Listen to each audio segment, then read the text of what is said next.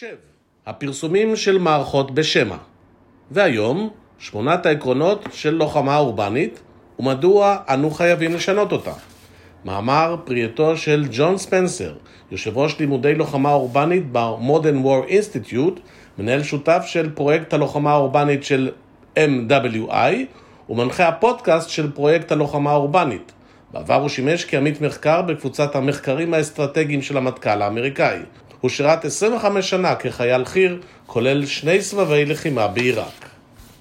תמצית המאמר, מכיוון שצבאות מודרניים אינם מבינים לעומק את התקפת העיר ולא רואים בה לוחמת עמדות מבוססת שטח, הם מיישמים את העקרונות, הכלים והשיטות של לוחמת תמרון מבוססת אויב, הנשענים על תמרון וכוח אש.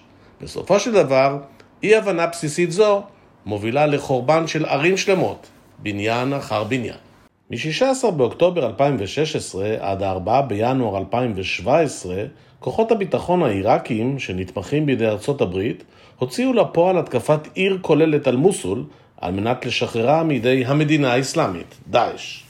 המבצע היה הקרב הקרקעי הקונבנציונלי הגדול ביותר מאז המתקפה על בגדד ב-2003, ואחד מהקרבות האורבניים ההרסניים ביותר בהיסטוריה המודרנית, בהם השתתפו כוחות מערביים. הקרב ניטש בין כ-100 אלף לוחמים תוקפים ובין 5,000 עד 12,000 מגינים, על פי הדיווחים. במהלך תשעת חודשי הלחימה נהרגו מעל עשרת אלפים אזרחים. הנזק לעיר נאמד בכ-2 מיליארד דולר, את רבים ממבני העיר נהיו לאבק. בסוף המלחמה, אגב, נותרו בעיר 10 מיליון טונות של איי חורבות. כמעט 1.8 מיליון מתושבי העיר הפכו לפליטים. סוג מבצע שכזה, התקפה על עיר, הטומן בחובו עלות גבוהה וסיכון גבוה, התרחש לעיתים קרובות יותר ויותר, אלא אם כן נבחן מחדש את כללי הלוחמה האורבנית המודרנית. לוחמה אורבנית מודרנית יכולה לכלול סוגים רבים של משימות לאורך קשת הפעילויות הצבאיות. אם היו מפתחים קנה מידה לקונפליקט אורבני, בצד הקיצוני של הסקאלה הייתה מופיעה מלחמה כוללת. שני אויבים, ככל הנראה צבאות סדירים, שמנהלים מלחמה בשטח עירוני, ללא התחשבות בחוקים הומניטריים או דאגות לנזק אגבי. לדוגמה, שימוש בנשק גרעיני טקטי או הרס מוחלט של ערים באמצעות הפצצות אוויריות, הפצצות שטיח, הן שתי אפשרויות לגיטימיות במסגרת מלחמה כוללת.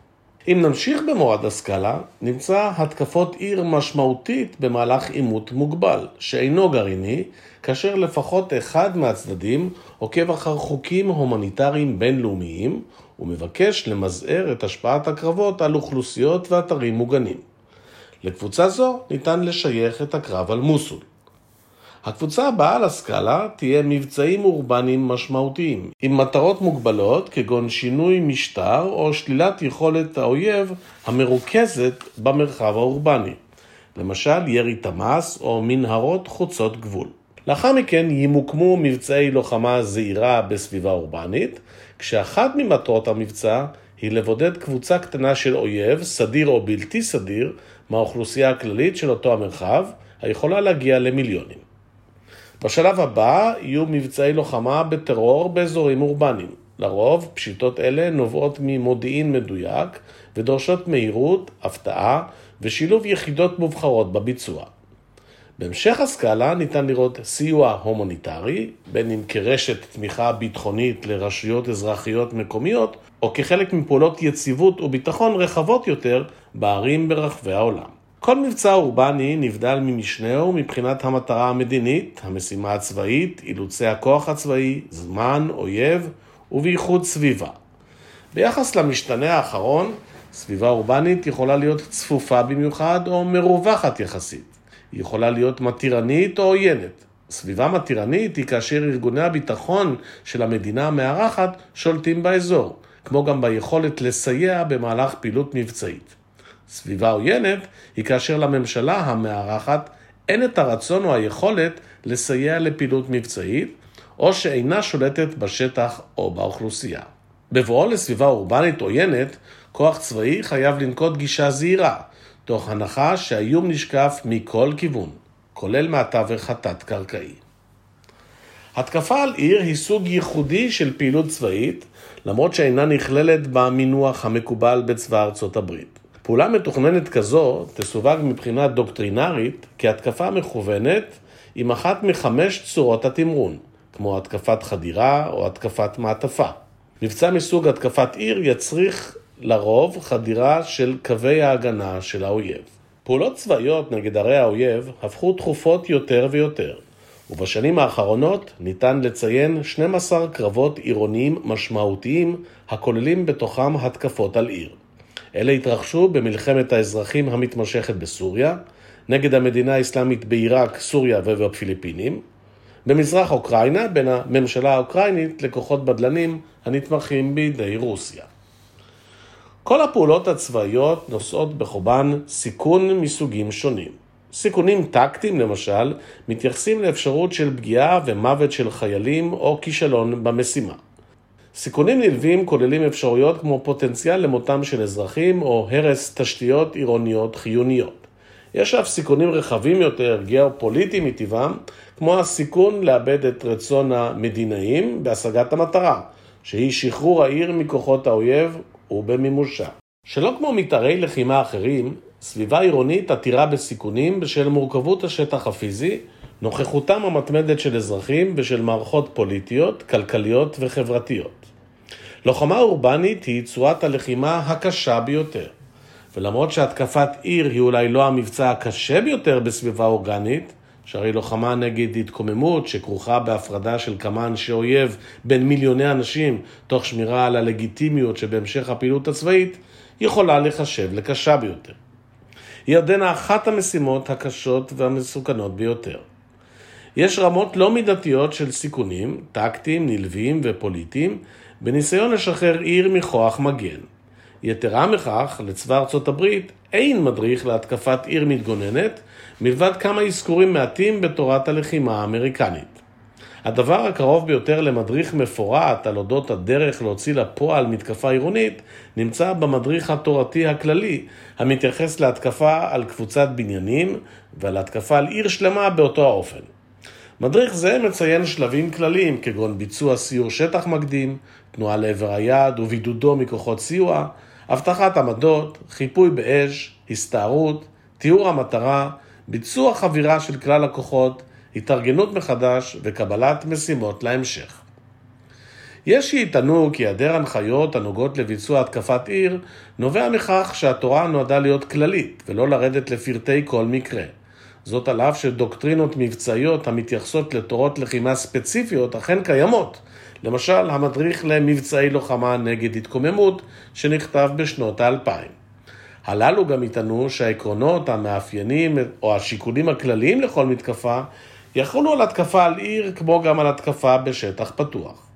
ואכן, עקרונות רבים בביצוע מתקפה חלים בכל המתארים, אולם לכל מתאר הייחודיות שלו, שהרי אין דין לוחמה בשטח עירוני כדינה של לוחמה בשטח מיוער. סיבה נוספת להיעדרו של מדריך תורתי אחוד להתקפת עיר, היא שחלק ניכר מהידע מפוזר על פני מדריכים שונים. התקפה על עיר היא מבצע רחב היקף, הדורש שת"פ בין-זרועי, תוך שימוש במגוון יכולות. טנקים, חיל רגלים, ארטילריה, יכולות תקיפה מהאוויר, מודיעין וסיור ועוד. הם מכוסים בהכרח בפרסומים התורתיים הייחודיים להם. יתרה מזאת, יש כמה פרסומי טול אחרים שנגעו בצורה זו או אחרת בזוויות מסוימות בהתקפה על עיר. למרות היעדרו של מדריך מקיף לביצוע התקפה על עיר נגד אויב מגן, לטכניקה קרבית זו מערכת תנאים מאובחנת שנשארה קבועה במהלך ההיסטוריה המודרנית. תנאים אלה יכולים להיחשב לכללי המשחק להתקפה בעיר. השימוש במילה משחק לא נועד לפשט את המורכבות או להמעיט במשמעות של המלחמה. בעבודתו המכוננת על המלחמה, כתב התיאורטיקן הצבאי הפרוסי קרל פון קלאוזוביץ', במכלול של הפעילויות האנושיות, המלחמה היא הדבר הדומה ביותר למשחק קלפים. המלחמה איננה אלא דו-קרב בקנה מידה גדול יותר. אמנם אין ספור דו-קרבות מרכיבים מלחמה, אך כדי להמחיש את הדבר בצורה מיטבית, יש לדמיין את המלחמה כשני מתאבקים, כל אחד מנסה באמצעות כוחו הפיזי לאלץ את השני לעשות כרצונו. מטרתו המיידית היא להשליך את יריבו לקרקע כדי להפוך אותו לחסר יכולת התנגדות. עד כאן קלאוזוביץ'. מוסיף ספנסר, לוחמה אורבנית מודרנית דומה יותר לקרב אומנויות לחימה משולבות מאשר למשחק קלפים או היאבקות, שבהן בחר קלאוזוביץ' כאנלוגיות. הן לוחמה והן משחק מחויבים למערכת של כללים ששני השחקנים מסכימים לפעול לפיהם באופן מודע או שאינו מודע.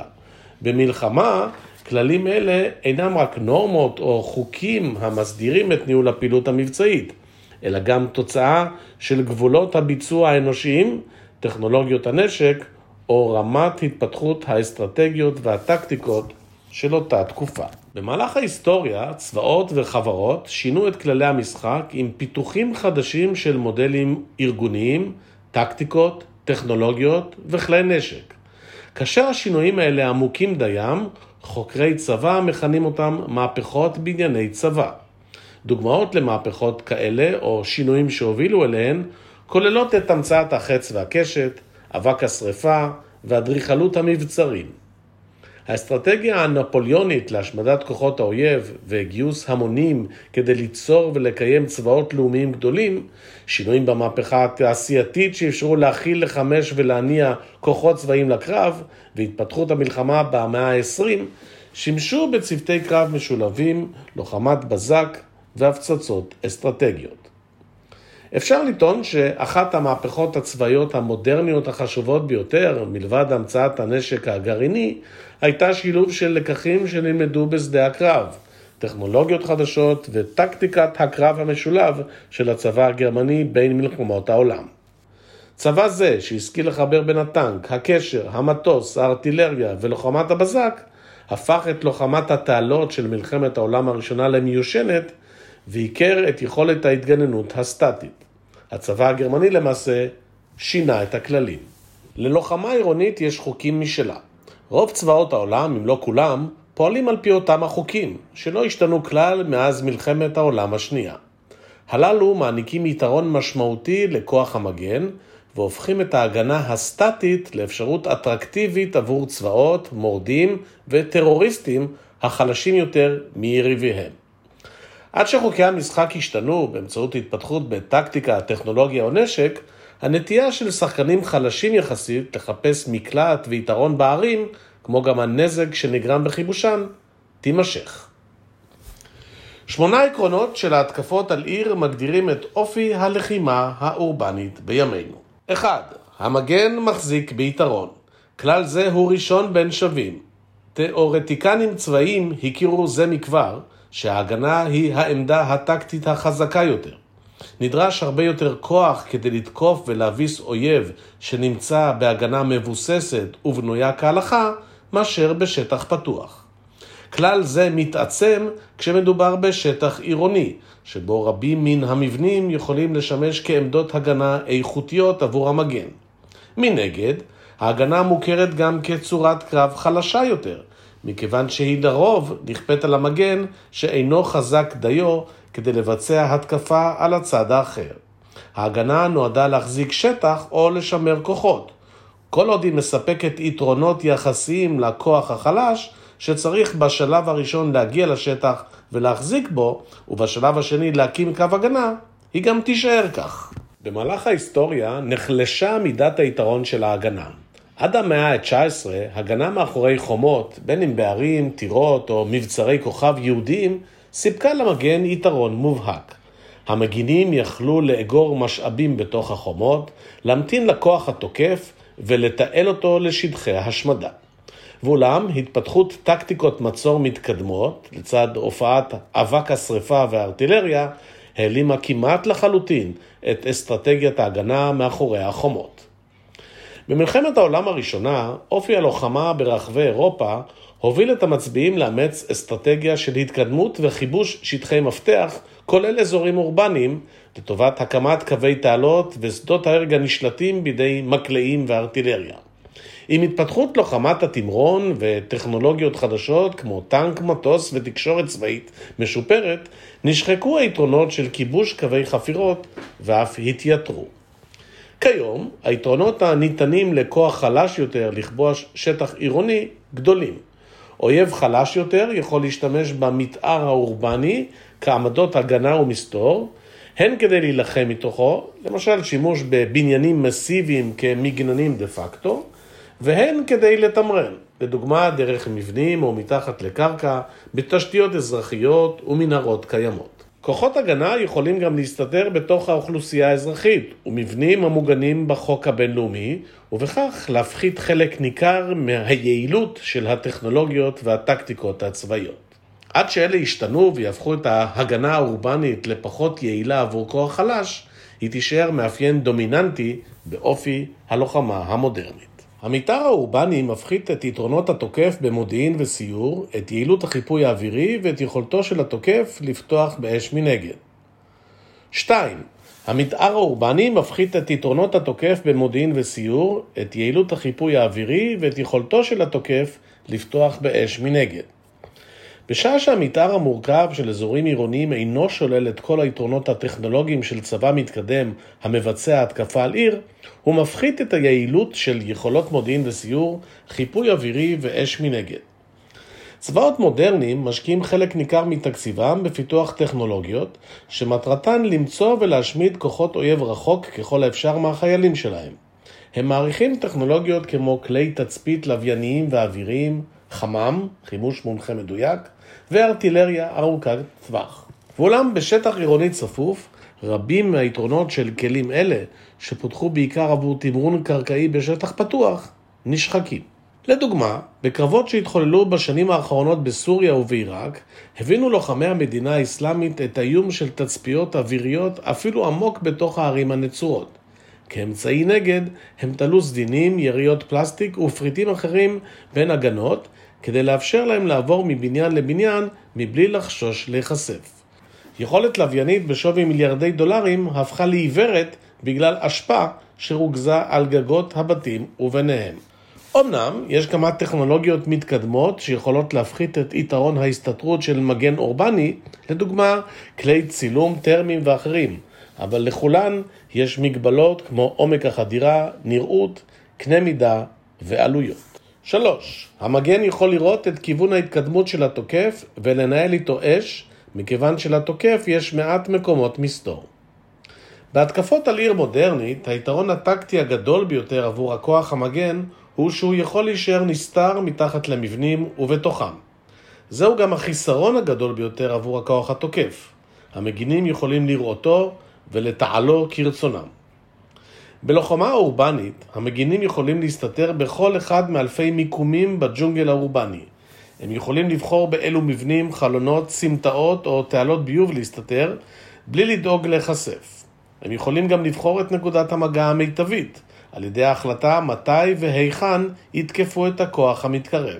מגינים עירוניים רבים, כמו הלוחמים הצ'צ'נים במהלך קרב גרוזני, 1994 עד 1995, יכולים לבחור בטקטיקת הגנה ניידת, לפיה הם מעבירים כוחות קטנים בין עמדות ירי ומצבורי תחמושת המרושתים במנהרות, כדי להביס כוח צבאי עדיף.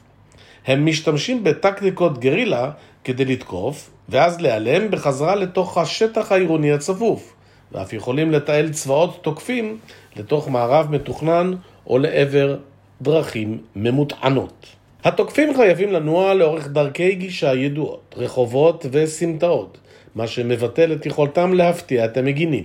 הם גלויים לחלוטין ופגיעים כאשר הם נעים בשטח העירוני. למרות שלל הטכנולוגיות מהן נהנים הצבאות המתקדמים בעולם בהתקפת עיר, דבר פשוט כחציית רחוב עלול להפוך למלכודות ולאחת הסכנות הגדולות לחייהם של חיילים. בדרך כלל הזיהוי הראשון של מיקומי המגינים מתרחש רק לאחר שהללו יפתחו באש על התוקפים. האחרונים לא ידעו היכן בדיוק נמצאים כוחות האויב עד שיגיעו למרחק מאוד קצר מהם, ולכן התקפות על עיר רבות הן אפות תנועות ליצירת מגע. יתרה מכך, גם לאחר שזוהתה עמדה ספציפית שממנה יורים על הכוח התוקף, הוא עדיין מוגבל, מכיוון שאינו יודע אם יש בלתי מעורבים באזור. עם זאת, יש טכנולוגיות וטקטיקות רבות שיכולות להפחית את ההשפעה של החוק הזה. אם צבאות תוקפים יכולים היו לראות דרך קירות בטון במרחק ובקנה מידה, זה היה כמעט משנה משחק, Game Changer. כיום, טכנולוגיה הרואה דרך קירות מוגבלת מסיבות רבות. קרבת המפעיל לקיר, כמות הכלים שצריכים בעת התקפת עיר, חיי סוללה ועוד. מעבר לכך, כלים אלה מוגבלים במה שהם יכולים לראות דרכו, תמיכת מוטות הברזל של רוב מבני הבטון בימינו מונעת את חדירת המקם שנמצאת בבסיס טכנולוגיה זו. צבאות רבים משקיעים בפלטפורמות רובוטיות ובבקת"מים למטרות תמרון ומודיעין, אולם גם בנושא זה יש לא מעט מגבלות. היכולת להשתמש במאות כלים במקביל, עלויות, משך שימוש, הכשרה והפעלת מערכות אלה. התקפה על עיר אינה משימה נגד בניין אחד. מדובר במבצע מבוסס שטח, שעלול לכלול מאות בניינים במשך תקופה ממושכת. ואולם, אם ההשקעות בנושא יימשכו, עשויה להיות פריצת דרך טכנולוגית שתשרת גם את ההתקפה העירונית. אם צבא תוקף יוכל לגרום לכך שהאויב המגן לא יוכל לראות כוחות תוקפים, הדבר ישפיע באופן משמעותי על עיקרון זה. הצבאות בימינו משתמשים לרוב בעשן כדי למסך את כוחותיהם, אבל רוב הזמן יכולת העשן שלהם מוגבלת מדי למשימה כה גדולה. בעבר צבא ארצות הברית יכול היה להסתמך על טכנולוגיית ראיית הלילה שלו, ששימושה כיתרון בלעדי, אבל היום זו נחלת הכלל. הכוחות האמריקאים אינם עוד אדוני הלילה כבעבר. ואולם, גם בנושא זה אפשר לחשוב מחוץ לקופסה. בעיר טורונטו שבקנדה למשל, תנאי ערפל שנוצרים מדי פעם גורמים לירידה ברעות, עד טווח של פחות מ-100 מטרים. אמצעי ראיית הלילה החדישים ביותר של צבא ארצות הברית יכולים לראות מבעד לעשן, אבק וערפל. אם הצבא היה יכול ליצור באופן מלאכותי ערפל עירוני כמו זה שמתרחש באופן טבעי בטורונטו, או לכסות עיר בעשן שלא מפריע לנשימה, אמצעי ראיית הלילה יאפשרו רק לכוחות ידידותיים לראות בתוכו. הונאה יכולה אף היא להפחית את יכולתו של המגן לזהות את התוקפים ולפתוח לעברם באש. בזמן ביצוע המתקפה בקרב על ברלין ב-1945, הציבו הכוחות הסובייטים 140 זרקורים מסיביים בפאתי השטח העירוני שסנוורו את המגינים. הונאה זו, בשילוב הפגזות ארטילריות כבדות של קווי ההגנה הגרמניים, בעיקר בזמן שחיילי הצבא האדום חצו שטחים פתוחים ואזורי הרג פוטנציאליים, הפחיתו עד מאוד את הסיכון. על אף שהפצצות העלו אבק מהקרקע, שפגם ברעיון הסנוור, ואף העירו את הלילה וחשפו את הכוחות התוקפים, יש להעמיק ולחקור כיוון הונאה שכזה. הטקטיקה היעילה ביותר בהפחתת נפגעים בהתקפה על עיר היא שימוש בפלטפורמות ממוכנות כמו טנקים ונגמשים בעת ההתקפה. הפלטפורמות הללו מגינות על החי"ר מחד גיסא ומגבירות את כוח האש שלו מאידך גיסא. צבאות רבים, כולל כוחות רוסיים בסוריה, מתנסים כעת בשימוש בטנקים רובוטיים למחצה או מאוישים מרחוק כדי למשוך אש על מגינים עירוניים. טקטיקה נוספת היא צמצום או ביטול חשיפת החיילים התוקפים ברחובות ובסמטאות על ידי מעבר בין הקירות הפנימיים של המבנים. צה"ל עשה זאת במהלך לחימה אורבנית בשכם, ובפרט במחנה הפליטים בלטה ב-2002. כיום חייליו מתרגלים זאת באופן שגרתי באימוני לוחמה עירונית. הטקטיקה הזו ראויה וניתן לשכלל אותה בעזרת טכנולוגיה משלימה, אך מנגד היא יכולה להסלים עד כדי נהיגת דחפורים וטנקים לתוך מבנים ומיטוטם, כפי שקרה כשכוחות ישראלים פעלו במחנה הפליטים בג'נין, גם כן ב-2002.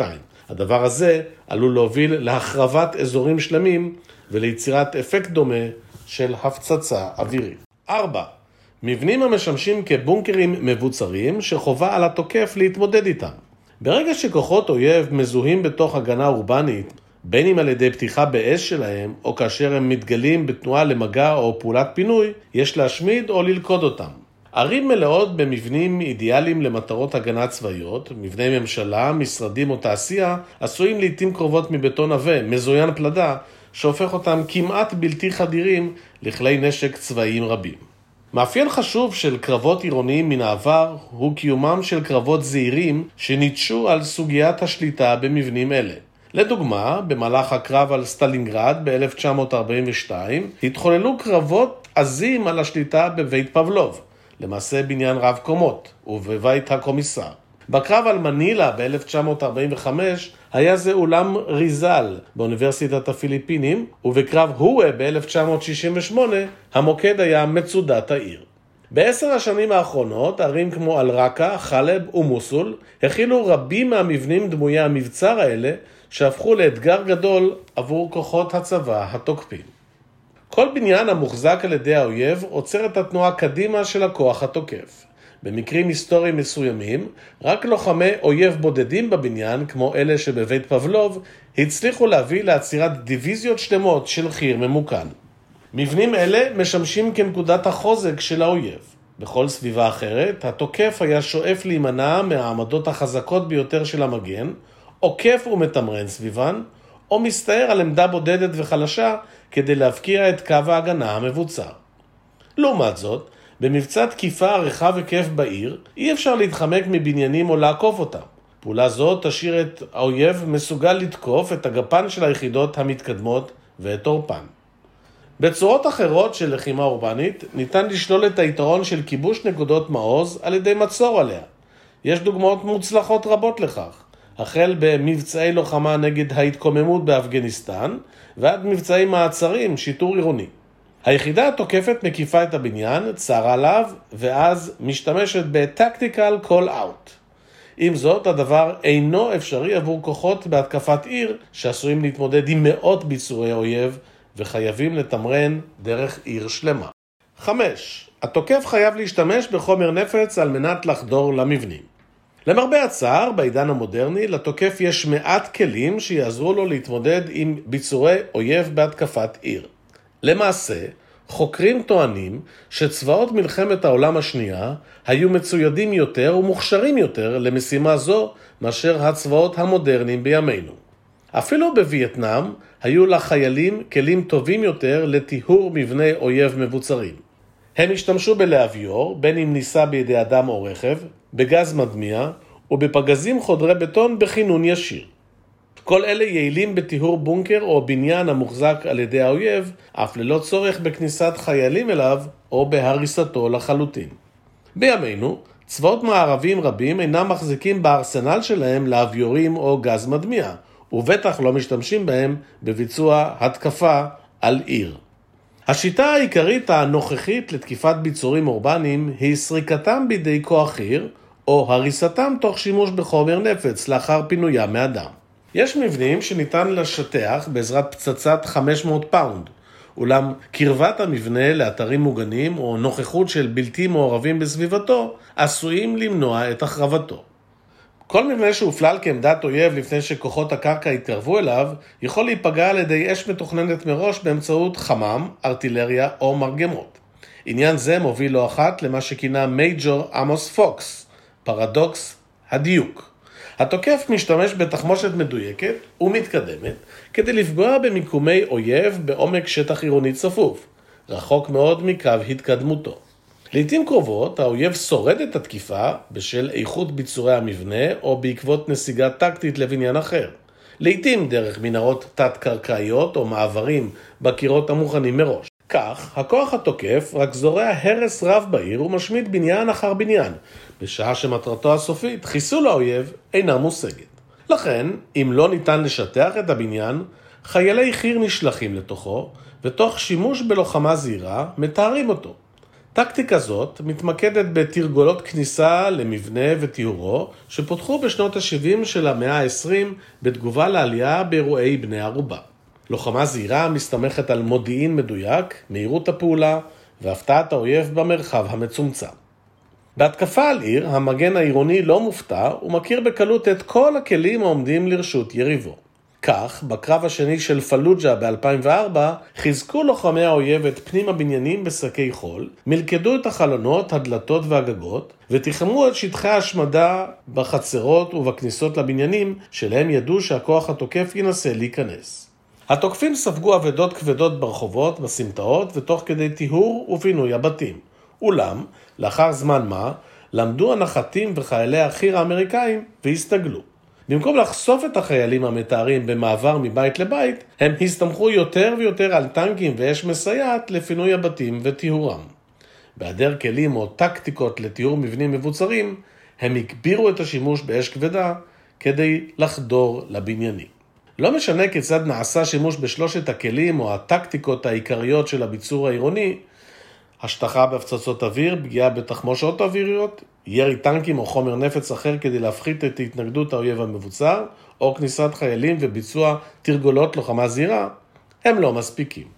חיילים שיישארו ללא כלים מתאימים ייאלצו להסתגל לקרב ולאלתר פתרונות, בדיוק כפי שעשו חיילי ארצות הברית בפלוג'ה.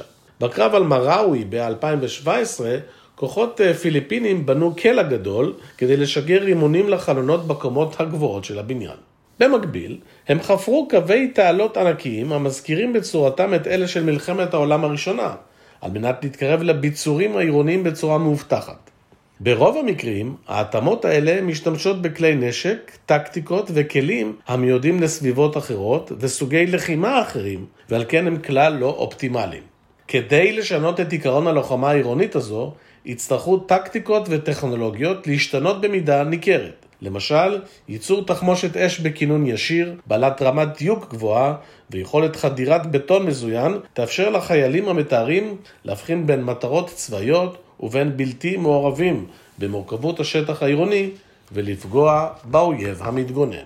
המגן שומר על חופש תנועה יחסי בתוך התווך האורבני.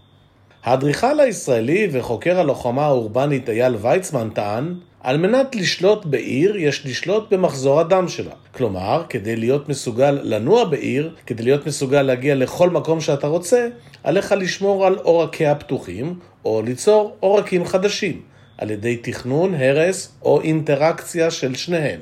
רוב ההתקפות על עיר הן קרקעיות ומגיעות מהפריפריה הכפרית-עירונית, ישירות לקווי ההגנה הראשונים של האויב.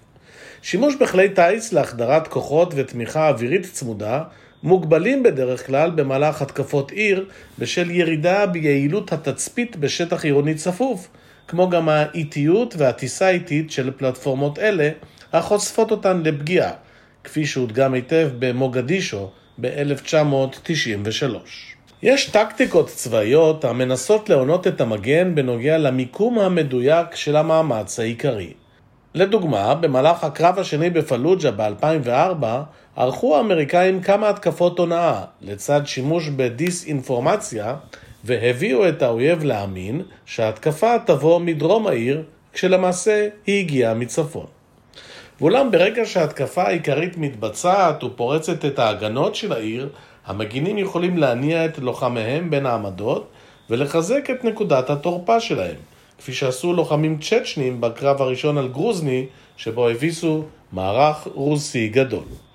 מגינים עירוניים שומרים על חופש תנועה בתוך קווי ההגנה שלהם, אם על ידי חיבור עמדות אש בעזרת תעלות קשר מתחת לבניינים וביניהם.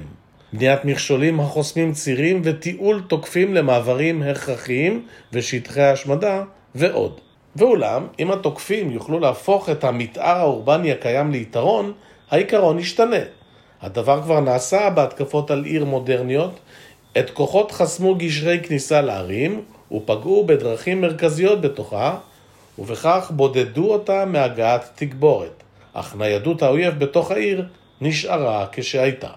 כדי לשנות את העיקרון, התוקפים יצטרכו להיות מסוגלים לעצב את המתאר האורבני לטובתם, באמצעות הפלת מבנים ושימוש בהריסותיהם כבריקדות, ניתן לבודד כיסי התנגדות. הצבת מכשולים פיזיים במקומות אסטרטגיים כדי לבטרה ולחלקה לאזורי קרב ניתנים לניהול.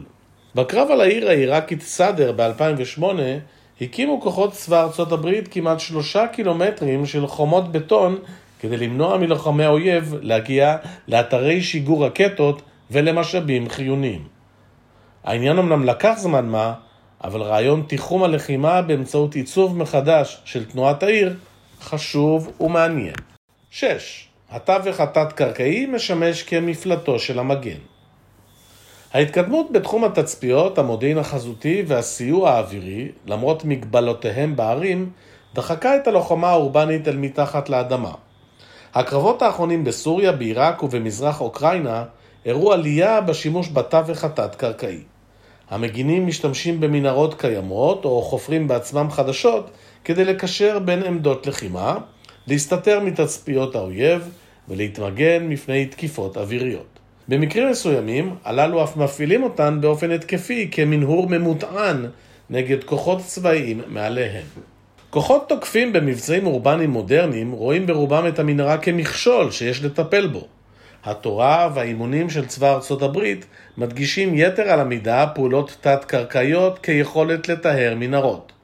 אין שום הוראות כיצד ניתן להשתמש בנוכחות של מנהרות לטובת התוקף, לתנועה מאובטחת למשל, או להפתעה. אם צבאות ישקיעו ויפתחו יכולות של יצירת מנהרות במהירות, הם יוכלו להימנע מחגורת המכשולים של המגן העירוני, על ידי חפירת מנהרות מחוץ לעיר או שימוש בתשתית עירונית קיימת, ניתן לאפשר לכוח תוקף לעקוף את כל אמצעי ההגנה הראשונים ולהתחיל את התקפתו ממרכז העיר כלפי חוץ. יהיה זה סוס טרויאני של ימינו, מעין מקבילה על התגובה הגרמנית לקו מז'ינו הצרפתי. במאי 1940, כשהכוחות הגרמנים הגיעו לקו הארוך של ביצורי הגנה לאורך גבול שתי המדינות, שהצרפתים האמינו שהוא בלתי חדיר, הם פשוט תקפו אותו. הם שינו את הכללים וביטלו את היתרונות של קווי הגנה סטטיים. מה שבטוח, חפירת מנהרה גדולה מספיק כדי להעביר דרכה מספר משמעותי של חיילים, תכלה זמן ומשאבים רבים. מנגד, ההסתערות על מוסול ב-2017 ארכה תשעה חודשים מרגע שהחלה, וזאת ללא התחשבות בתכנון הקרב ובהכנות אליו. למדינה האסלאמית נדרשו שנתיים לבנות מתחמי הגנה מורכבים ברחבי העיר. בשנים 2014 עד 2015 חפרו מורדים סורים מנהרות באורך של יותר משלושת אלפים רגל, תוך 50 יום, עם כלי יד בלבד. עבור צבא מתקדם עם טכנולוגיות מודרניות, חפירת מנהרה ארוכה וגדולה מספיק אינה בלתי אפשרית. בעוד כמה ארגוני ביטחון אמריקאים בוחנים קריאת מנהור מהיר, הדבר עדיין לא מיועד למטרות מסוג זה. 7. הן המגן והן התוקף לא יכולים לרכז כוחות זה נגד זה. רוב הצבאות המתקדמים נותנים עדיפות לתמרון קרקעי. לשמו הם מתאמנים, מתארגנים ומצטיידים. הם לא מתכוננים ללוחמה סטטית. לוחמת תמרון מסתמכת בעיקר על תנועה מהירה ובלתי צפויה של גייסות, ומטרתה להשמיד את כוחות האויב. עיקרון מפתח זה של לוחמת תמרון הוא ריכוז מסה קריטית של כוחות במקום ובזמן המועילים ביותר כדי להכריע את האויב. הגנה שהוקמה בשטח עירוני צפוף מגבילה הן את התנועה המהירה והן את היכולת לרכז כוחות מול נקודות ההכרעה של היריב. הדבר נכון למגן ולתוקף כאחד. יש כמה דוגמאות מודרניות של הגנה אורבנית שארגונה היה מבוזר ובפיקוד מוכוון משימה. למשל, המקרה של לוחמים סדירים למחצה בסומליה במהלך הקרב על מוגדישו ב-1993. היו גם שפע של דוגמאות היסטוריות של צבאות שנקטו בשיטת ההתקפה הנחילית, המעסיקה יריב מכל הכיוונים בו בזמן, מהצי של יוון העתיקה במלחמה היוונית-פרסית ועד לחיל הפרשים קשתים המונגולי במאות ה-13 וה-14. תידרש התפתחות משמעותית בטקטיקה וטכנולוגיה כדי לשנות את העיקרון הזה. רוב הצבאות אינם מתרגלים את הלחימה המבוזרת בקנה מידה גדול, הנדרש כדי ליישם את השיטה הנחילית או ריכוז כוחות משמעותי בזמן קצר. השינוי יקרה רק בצבא שישכיל לשלב שינוי תורתי עמוק. יסכים ליטול סיכונים, ייצור תמונת מצב מודיעין עדכנית משותפת לכלל הכוחות ותוך כדי הקרב, ויהיה פתוח לחדשנות טקטית. השילוב של בני אדם ורובוטיקה טומן בחובו את הפוטנציאל הגדול ביותר לאפשר את שיטת ההתקפה הנחילית, שכן הוא יכול לאפשר ריכוז מהיר של כוחות מול נקודת התורפה של האויב. 8. אנחנו משחקים את המשחק הלא נכון. אחת הסיבות שאף אחד מהעקרונות הללו של התקפות ערים לא נחקר לעומק, היא משום שצבאות מודרניים מערביים, במיוחד צבא ארצות הברית, משחקים את המשחק הלא נכון. הצבא האמריקאי נועד ללוחמת תמרון, והתקפה על עיר היא לוחמת עמדות קלאסית, שדומה יותר ללוחמת מצור מאשר ללחימה שעקרונות התמרון דורשים. למעשה, אם משווים את שמונת העקרונות של התקפות על עיר למקרים של לוחמת מצור באירופה של ימי הביניים, אפשר לראות שרבים מהאתגרים זהים במידה רבה. מתקפה על ביצורים ללא מחסה, או כזאת הנתקלת בידי קו הגנה מסיבי. ואולם יש הבדל אחד, בעבר הצבאות הסתגלו ופיתחו דרכים להתמודד עם אתגרים אלו, כמו שימוש במחסה נייד, תוך צמצום המרחק לביצורים, חפירת מנהרות מתחת לחומות, שימוש בארטילריה ליצירת פתחים בחומות ועוד חידושים רבים אחרים. מכיוון שצבאות מודרניים אינם אה, מבינים לעומק את התקפת העיר ולא רואים בה לוחמת עמדות מבוססת שטח, הם מיישמים את העקרונות, הכלים והשיטות של לוחמת תמרון מבוססת אויב, הנשענים על תמרון וכוח אש.